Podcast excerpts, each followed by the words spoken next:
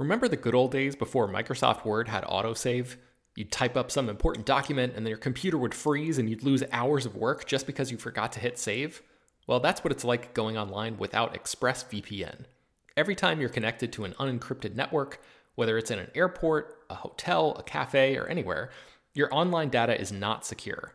Any person on that same network who knows what they're doing can gain access to your personal data bank logins, credit card details, passwords, all the stuff you don't want people seeing. Unfortunately, hacking has become much easier than it used to be. People don't even have to be exceptionally skilled to do it, and there's a lot of money to be made by selling your information on the dark web. ExpressVPN stops hackers from stealing your data by creating a secure, encrypted tunnel between your device and the internet. It's incredibly easy to use. Once the app is running, you literally click one button to get protected. And it works on your phone, laptop, tablet, and more, so you can stay protected on the go. I've been using ExpressVPN for a little while now, and I can rest easy knowing my info is safe and secure. I've heard horror stories of people who've been hacked, and it sounds like a massive pain to try to get any resolution in the aftermath, so I am not interested in finding out what that process is like. Secure your online data today by visiting expressvpn.com slash slash film. That's E-X-P-R-E-S-S-V-P-N dot com slash slash film and you can get an extra three months free. ExpressVPN.com slash slash film.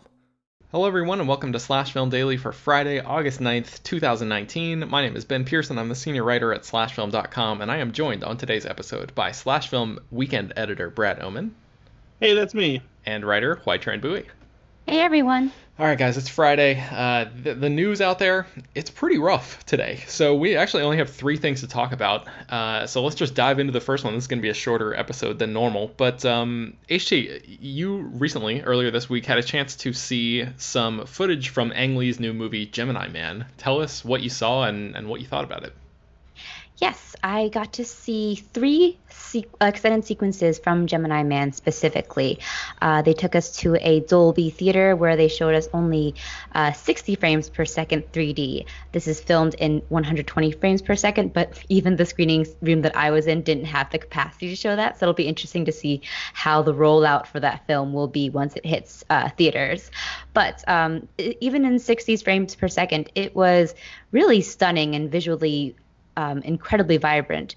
Uh, so the first sequence we saw was an action sequence set in Cartagena, Colombia, where uh, Henry, Will Smith's older character, noticed that noticed notices that an assassin has descended upon the rooftop of the house in which they're taking shelter. He awakes um, Danny, which is uh, Mary Elizabeth Winstead's character, and Baron, Benedict Wong's character, to tell him that the sniper is on the roof and that he will distract them so that they can escape. Uh, he ends up getting in a firefight with a sniper uh, in the streets, and he sees through his own um, target uh, sights that the killer is actually a younger version of himself. And he then refuses to shoot this killer, although the killer does not have the same reservations. And they engage in a firefight, and um, there are a lot of explosions and grenades going around. But uh, in the, the, streets of Cartagena where this takes place, uh, the colors really pop in the 60 frames per second high frame rate. Um, it's all incredibly bright and vibrant and really vivid. And at first, it gets a little, it t- takes a while to get used to the lack of motion blur and uh, the way that the camera moves so that it's really hyper realistic. But it suits the action sequences in this uh, film pretty well. Um, and it shows too in the second sequence we saw, which is a scene in which uh, Junior, the younger version of Will Smith, has taken Danny hostage and is taking her into an underground catacomb to lie in wait for Henry. And um, we see them in this catacomb, which is lined with human skulls. And um, after a while, a tripwire goes off, and Henry and Junior get into a, a fist fight. And the fist fight is just very hard hitting. There's um, apparently the uh, animators for this scene actually um, made it so that the uh, fight the punches looked like they connected because we as we learned in after this um, this clip showed uh, henry no junior the younger version of will smith is a completely cg digital character. He's not a double that has a um, de-aged Will Smith on it, but they really emphasize the fact that this is a completely digital creation in the vein of a character from The Lion King. So when they were doing this sequence, um, which Will Smith acted out both versions of the junior version in a motion capture suit. Uh, they were able to sort of play with reality a bit and make it so those hits look harder, and they did feel harder while we were watching that sequence. So, uh, really quickly to to jump in here and interrupt, the height difference is there a height difference between these two versions? Is there like a noticeable? I, I assume the body types are different because younger Will Smith obviously looked much different than the older version. But is mm-hmm. there I guess what I'm trying to get at is like uh, Will Smith, you just said, performed both roles, right? But mm-hmm. like if these animators are going in and sort of altering the junior version of the character, are they what kind of alterations are they making? Was, was that clear to you based on the the Q and A and stuff afterwards? It was his body type. I wouldn't say it was height, but definitely he's much slimmer mm-hmm. um, in both like physique and in sh- face shape. So that I definitely noticed. Um, and it was really interesting too to see this younger version of Will Smith in a role that uh, requires a bit more emotional heavy, heavy lifting as well, because um, Henry tries to convince Junior that he is trying to save him from the uh, dastardly corporation that is using him for their own gain. Mm-hmm. And so it's it's fascinating because we see more of this in the third sequence, which I'm going to go into a detail now. Um, and that's a sequence that is an emotional confrontation between Junior and Verris, who's played by Clive Owen. And Verris is the head of Gemini, the company that cloned um, Henry and, and created the, the young clone Junior. And uh, he basically raised Junior as a father and um, at this point, Junior has is believing that he is a clone, and he's finally realizing that, and confronts uh, Verris with this information and asks why he does it. And it's very fascinating to see a young Will Smith go into the emotional depths that this um, scene requires because I it occurred to me after I'd watched this scene that when Will Smith was this age, uh, that is 23, he wasn't really doing any big emotional dramatic roles at the time. He was mostly known at the time for his rap career and for Fresh Prince of Bel Air, and even that in his early film career choices, they're more sort of action-packed roles with a hint of comedy as well. There wasn't anything that required you know him to cry on the spot. So it was really fascinating to see um, young Will Smith doing this uh, more dramatic um, turn. It was almost like seeing a lost Will Smith performance that had hmm. come to life in a way. So that was really fascinating to see. I think it also was the fact that he had no facial hair, mm-hmm. um, which is something I've also been used to seeing with young Will Smith. And I think even in Fresh Prince, he had a little bit of a, a facial hair too.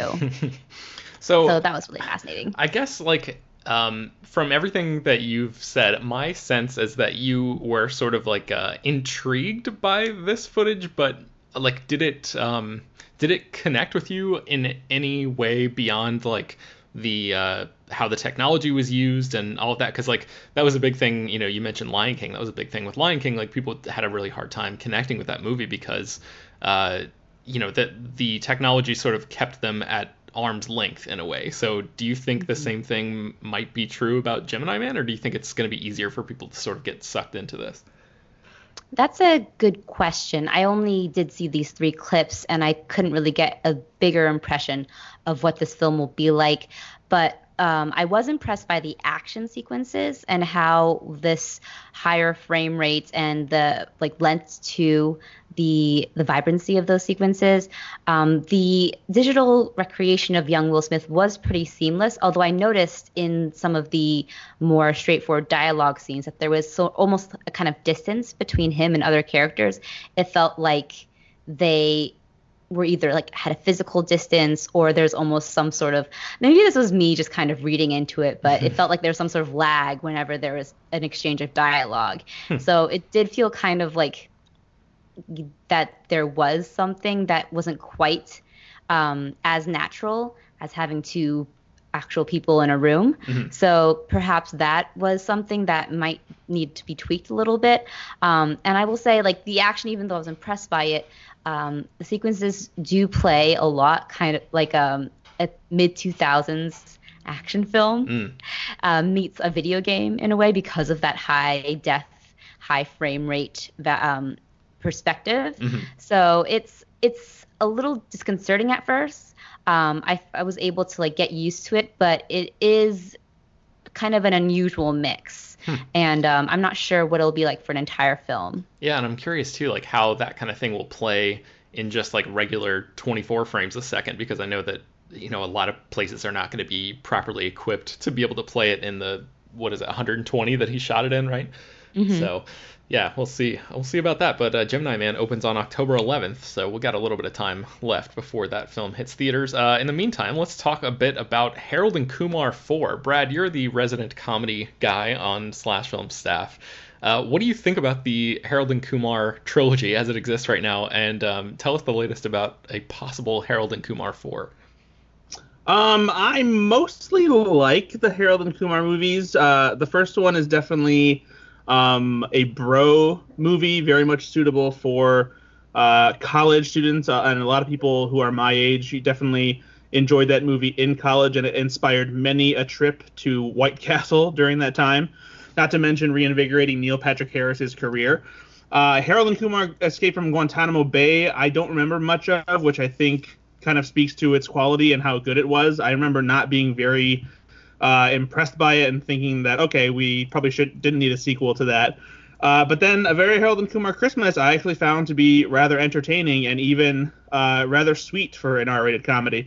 And I think that that's probably helped by the fact that it's uh, directed by Todd Strauss Schulson, who has since gone on to direct The Final Girls and uh, Isn't It Romantic, proving that he uh, does have a bit of a flair for charm and and style and he, uh, that franchise has never looked better uh, with him directing it. So uh, I would, yeah, I would say like the first and third, not too much the second, and I'm not really sure that we need a fourth movie. The third one kind of served as a really nice uh, reconciliation for like a, a grown-up Harold and Kumar and dealing with adult life. So I'm not really sure if we need a fourth one, but apparently uh, Kal Penn, uh, who has been making the rounds at the Television Critics Association uh, because he has a new show on NBC coming out called Sunnyside, said that, uh, that he was just talking to um, the creators of Harold and Kumar, uh, Schlossberg and Hurwitz, and they have discussed the possibility of doing a fourth movie. That sounds like it's probably just a discussion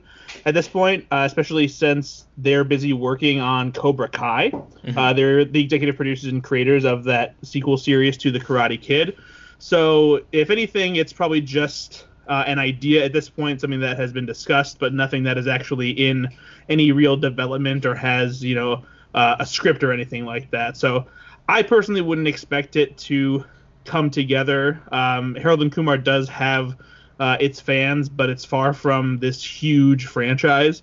So I think it would take quite a quite an original and intriguing idea for them to want to go back to uh, Harold and Kumar. HT, have you seen any of the Harold and Kumar movies? I saw the first one, and um, yeah, it's a fun bro movie. I will say I really enjoyed seeing two Asian American leads in the role, and I feel like that was very um, uh, radical at the time, mm-hmm. very revolutionary, uh, and to see them two be stoners, which was great. Uh, but I don't really have an affection for them, despite you know John Cho starring in them. It's not really my kind of movie, but the first one's funny. Yeah, I I think I'm sort of like right there on the same page with you, Brad. I, I've seen the first three. I think the the first one's probably the best, and I was surprisingly touched by the third one as well. I mean, it's it, that was like a really goofy movie that came out around 2011, I think, and um, it was like a 3D Christmas movie and very over the top. I remember the sequence where white the song White Christmas was playing and like cocaine was falling from the sky like snow. Like it's very yeah. it's very crazy, but uh, it also is like yeah, sort of touching. Like this, it, it sort of uh, wraps up the story of their friendship and is about like growing up and taking responsibility for your actions and stuff. So um, I wonder if it's going to be something like if they do come back for a fourth movie, if people are if it's going to hurt its legacy. Because like when I think back to the American Pie trilogy, for example, or I guess maybe yeah, it's even more than that. That's exactly what I, yeah, that's exactly what I was going to say because it's the same creators. Um, yeah and so yeah, when they American Wedding felt like such a good cap on the franchise, and then and then they were like, nope, American Reunion. It's like, yeah. ooh, this this doesn't feel good. yeah, yeah.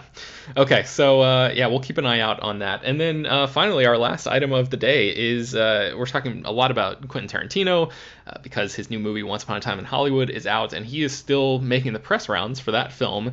And uh, we've talked a lot on this podcast about the potential for Tarantino's final film. He's talked about retiring after making ten movies, and HT he sort of um, I guess gave us like a, a surprise insight into another option for what his 10th movie might be in a recent interview, right? Yeah.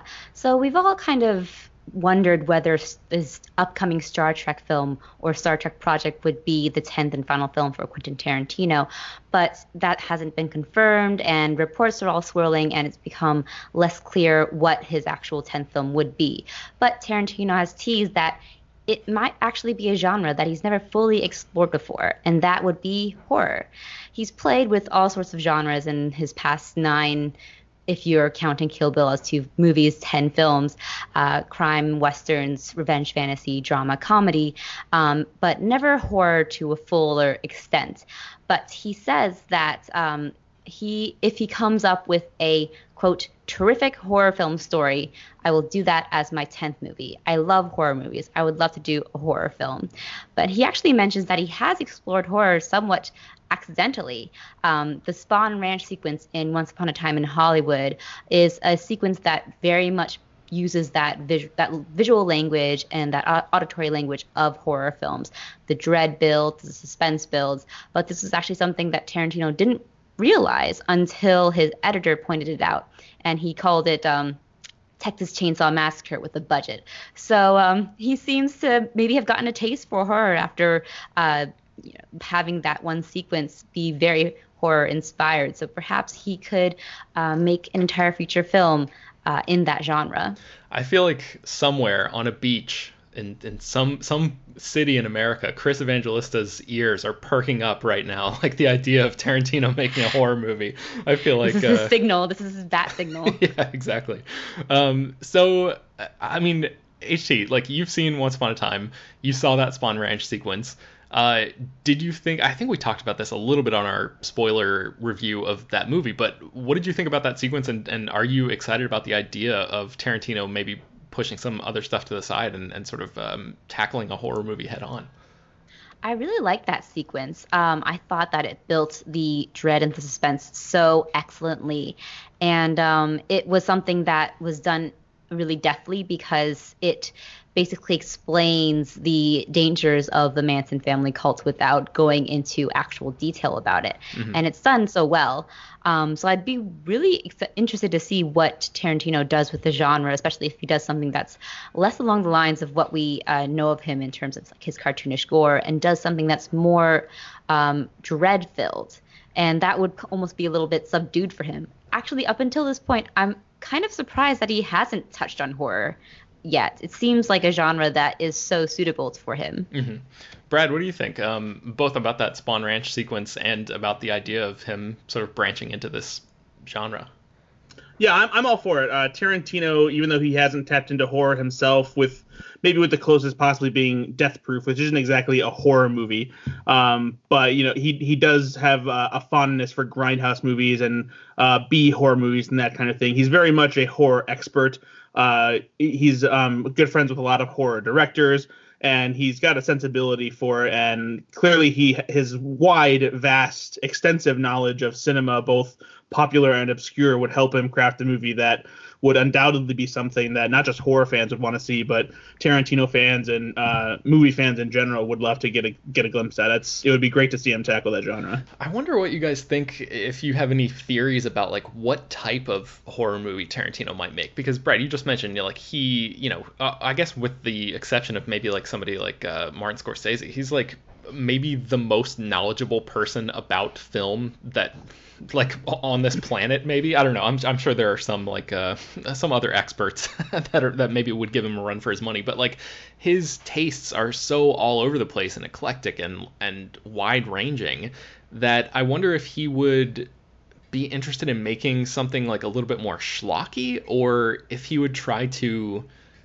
I don't know. I mean, I guess it's, it's all complete speculation on our part. There's no way we can know. But like, um, I don't know. uh, uh, I guess do would you guys have a preference between you know something? I think of the work that he did on on Death Proof, where uh, um, what's his name, Robert Rodriguez did, made Planet Terror that sat alongside that movie, and that was very much like a schlocky horror kind of project.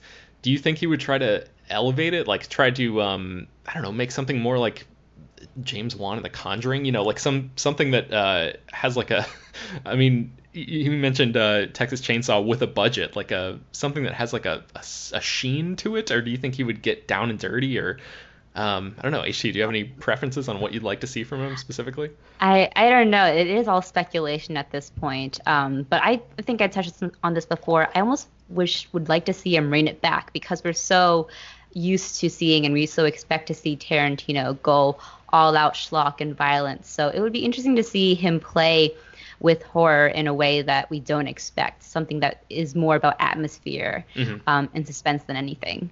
Yeah, I would almost like to see him do something along the lines of like what Carpenter did with a movie like The Thing or something like that. Mm, yeah, that would be awesome.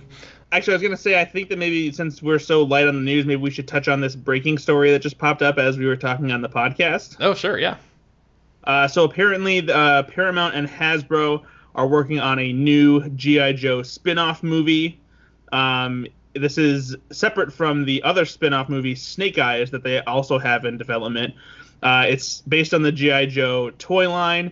It's from writers Josh Applebaum and Andre Nemec, who have previously worked on the terrible Teenage Mutant Ninja Turtles reboot, as well as Mission Impossible, Ghost Protocol.